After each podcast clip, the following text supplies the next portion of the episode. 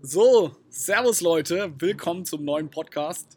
Grüß dich Felix, heute mal wieder zusammen hier im Boot. Servus Johannes. Ähm, heutiges Thema, worum soll es gehen? Wir reden heute darüber, ob wir uns langfristig vorstellen können, länger im Ausland zu bleiben und ob das überhaupt machbar ist mit unserem Geschäft, ob wir es für möglich halten, alles vom Ausland aus managen zu können. Genau richtig in der letzten Folge hattest du ja viel darüber erzählt, was wir hier eigentlich machen. Wir sind nämlich aktuell hier in Bali, sind hier zusammen gerade im Zimmer. Ich bin etwas gehandicapt, weil ich hier einen Rollerunfall hatte. Johannes aber hat kurz gedacht, er wäre Sebastian Vettel, ist es aber leider doch nicht und dementsprechend, ja. Ja, deswegen liege ich hier Zeit. Wie lange ist jetzt? Ein, zehn zwei, Tage. Zehn Tage? Zehn Tage etwas gehandicapt im Bett, aber darum soll es heute nicht gehen, sondern vielmehr darum, wie Felix eben gesagt hat, ist es realistisch, dass man ein Unternehmen aus dem Ausland herausführt und was sind unsere Ziele mit Snox dahingegen? Also ist es unser Ziel, nächstes Jahr irgendwie auszuwandern oder alles vom Ausland her zu managen? Ja, was wir uns da vorgestellt haben und ich glaube, die Folge kann sehr interessant sein, weil Felix und ich da doch sehr unterschiedliche Ansichten sind. Ja, schießen wir direkt los, oder? Ja, also Felix. Jetzt mal Hand aufs Herz. Deine ehrliche Meinung, jetzt mal das Resümee von den letzten sechs bis acht Wochen. Wie findest du, hat es hier geklappt in Bali und im Ausland und wie sind wir mit unserem Unternehmen Snox an sich vorangekommen? Jetzt mal abgesehen von deinem äh, Motorrad- oder Rollerunfall und abgesehen davon, dass wir keinen einzigen Tag hatten ohne Besuch, also waren immer entweder waren ja, mein Bruder da oder ähm, Johannes Schwester oder Johannes Freundin. Also wir hatten jeden Tag Besuch, von daher waren wir etwas eingeschränkt, was unsere zeitlichen Kapazitäten angeht. Aber abgesehen davon, finde ich, hat es eigentlich äh, super geklappt, weil wir haben hier super Leute kennengelernt, die eben auch im Amazon FBA Business tätig sind. Sprich, wir haben uns gute Tipps abholen können. Ähm, die Atmosphäre stimmt einfach hier. Man muss sich um, ja, kann sich eigentlich wirklich auf das Geschäft konzentrieren, wenn jetzt nicht so viele Leute außenrum hier sind, wie es leider jetzt in letzter Zeit so war. Aber Resümee von mir, ich finde, es hat super geklappt und ich kann mir auch gut vorstellen, dass man sowas öfter und auch länger machen kann. Okay. Bist du anderer Meinung? Ich muss sagen, also, dass Bali an sich meine Erwartungen deutlich übertroffen hat, weil meine Bedenken waren am Anfang natürlich so, okay, Bali am anderen Ende der Welt, sind da wirklich so viele Leute, wie man das im Internet gelesen hat, die wirklich die ganze Sache machen? Hat man hier gutes Internet? Hat man hier so diese nötige Infrastruktur, um das Ganze wirklich zu managen? Und da muss ich sagen, das ist wirklich zu 95% gegeben. Also die Infrastruktur stimmt hier auf jeden Fall. Was sind die 5%, die nicht gegeben sind, deiner Meinung nach? Dazu kommen wir gleich, also die Nachteile, die ich einfach hier sehe. Also Internet passt, die Leute lernt man sehr viele kennen, die auch ähnliches machen wie wir. Das hast du ja schon ausführlich erklärt. Das finde ich wirklich alles super. Was meine Bedenken sind, einfach, ich glaube, dass wir jetzt mit Bali uns einfach schon die Hochburg weltweit mit ausgesucht haben. Und ich glaube, es wird schwer, falls wir in einen anderen Ort oder Land, was auch immer, gehen wollen würden, ist es relativ schwer. Also ich glaube, dass wir mit Bali uns da schon die Creme de la Creme, vor allem in Asien, ausgesucht haben.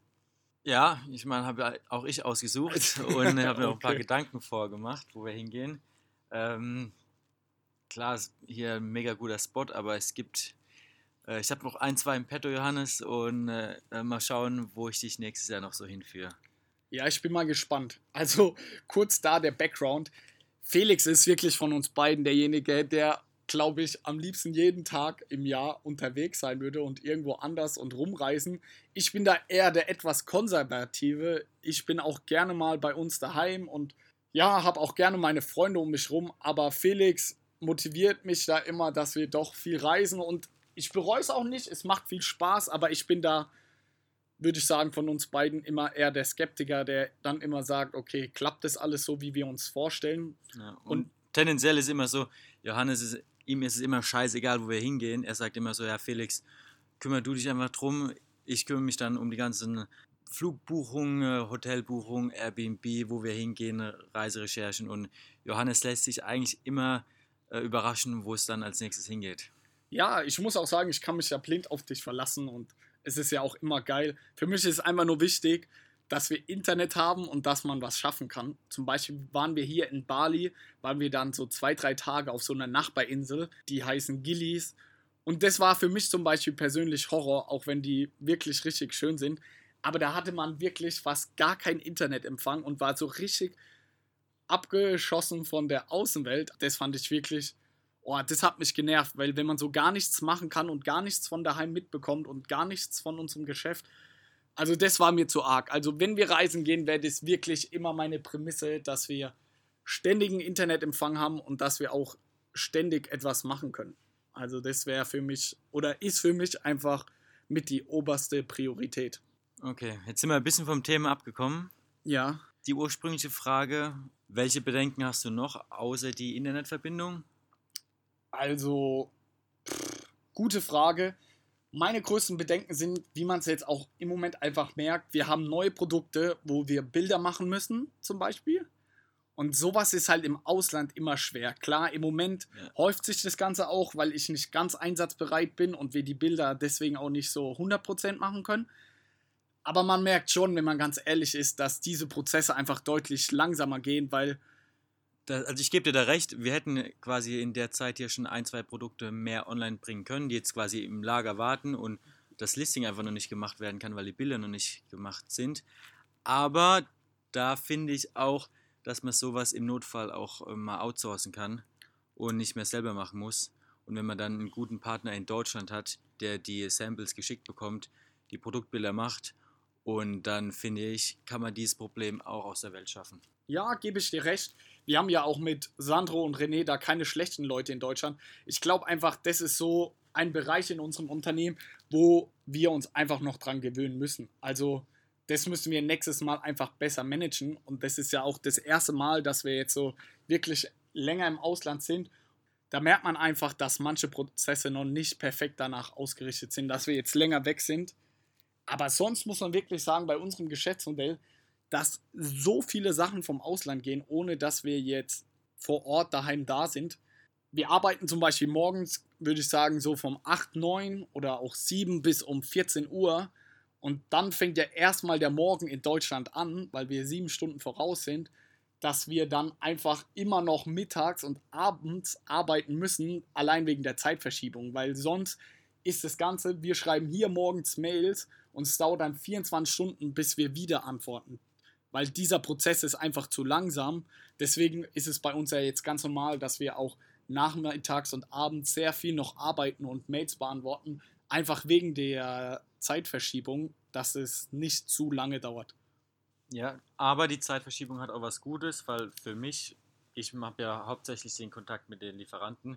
Für mich ist es super praktisch. Ich stehe auf und kann direkt mit den Lieferanten schreiben, äh, weil ich jetzt endlich mal in derselben Zeitzone bin ja, definitiv. Für dich ist es ein sehr großer ja. Vorteil. Bei okay. mir ist es manchmal schwierig, aber man muss auch dazu sagen, also ich schreibe jetzt nicht so viele Mails und wir haben ja jetzt auch nicht so viele Geschäftspartner, wo wir ständig im Kontakt sind. Das Einzige ist wirklich mit unseren verschiedenen Mitarbeitern, wenn wir da in die Kommunikation gehen, dann dauert es halt manchmal, bis man eine Antwort bekommt. Aber an dieser Stelle nochmal ein großes Lob an alle unsere Mitarbeiter, die super mitziehen und uns da wirklich richtig gut unterstützen. Und uns auch teilweise gut den Rücken frei halten. Äh, definitiv. Oder auch meine Eltern oder Felix seine Eltern, die irgendwelche Pakete aufmachen für uns, Bilder von irgendwelchen Produktsamples schicken. Also wir haben da wirklich super Voraussetzungen, aber ich glaube, wir sind uns beide sicher, dass wenn wir das nächste Mal in, ins Ausland gehen, wir dann doch noch einige Prozesse einfach zu optimieren mhm. haben. Sei es jetzt der Postweg, irgendwelche Pakete, Samples und sonst was. Also da haben wir auf jeden Fall noch Luft nach oben. Also fassen wir mal kurz zusammen, was jetzt das Reisen betrifft. Man muss eben immer schauen, dass die Internetverbindung passt, damit man überhaupt was machen kann. Man und das, finde ich, muss man auch davor schon in Deutschland sich so ein bisschen schlau machen, weil du warst ja jetzt auch drei Wochen in Kolumbien, Peru und da ging ja gar nichts. Also da warst du richtig weg vom Fenster.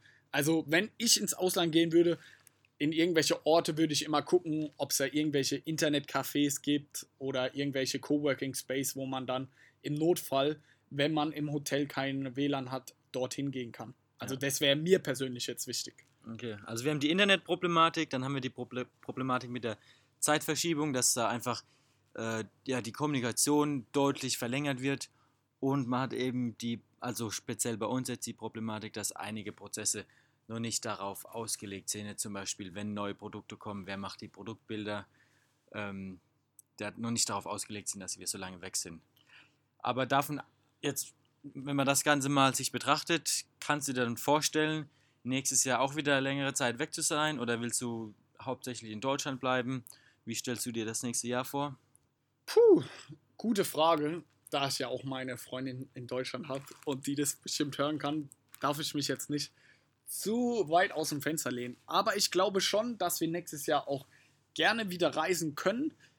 Wie lang das Ganze sein wird und wo das hingeht, haben wir ja wirklich selber noch überhaupt nicht besprochen. Ich finde es auf jeden Fall cool und auch eine Abwechslung, weil wir ja in Deutschland doch sehr viel nur am PC hocken, daheim sitzen und da ist es einfach, wenn man im Ausland ist, schon eine coole Abwechslung.